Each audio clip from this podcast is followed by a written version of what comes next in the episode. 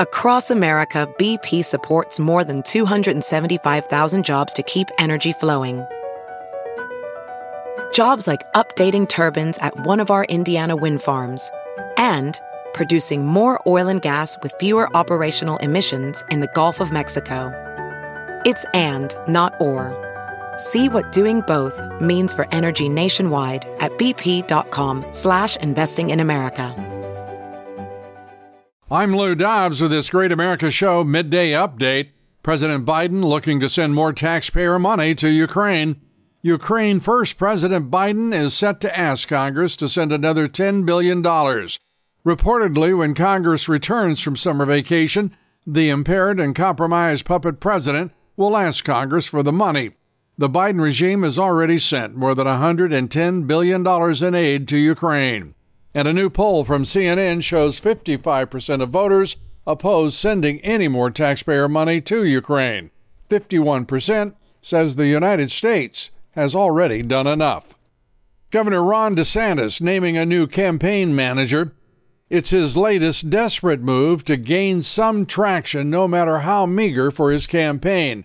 The flailing 2024 presidential candidate has named James Uthmeier his new campaign manager.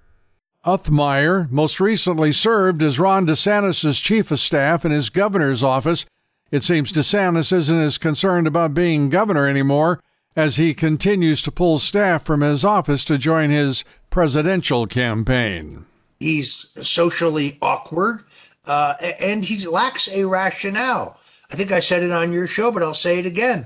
If you have a choice of seeing the Beatles or seeing a Beatles tribute band, which one are you going to see?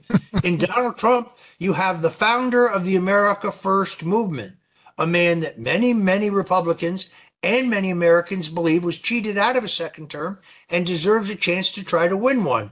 Uh, in Ron DeSantis, you have a pale imitation of Donald Trump, uh, and uh, frankly, his candidacy is is failing.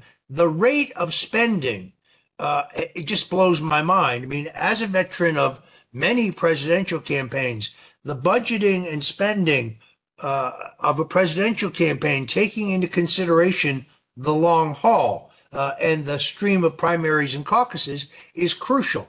Uh, by my calculations, given the lack of small donors who can give again, given the reliance on large donors who cannot give again, I think there's a high probability Ron DeSantis will be completely and totally out of money October 1st. The latest polling from Morning Consult has President Trump tied with his best poll ever. He is now beating Ron DeSantis by 43 whopping points. Join us today for the Great America Show. Our guest is the man you just heard, the great Roger Stone. Please join us for our talk with Roger as we take up the roadmap ahead for Donald Trump the Marxist Dems' continued persecution of the 45th president, and how in the world this country got into this awful mess. A reminder please join us each and every weekday right here. I'm Lou Dobbs with this Great America Update.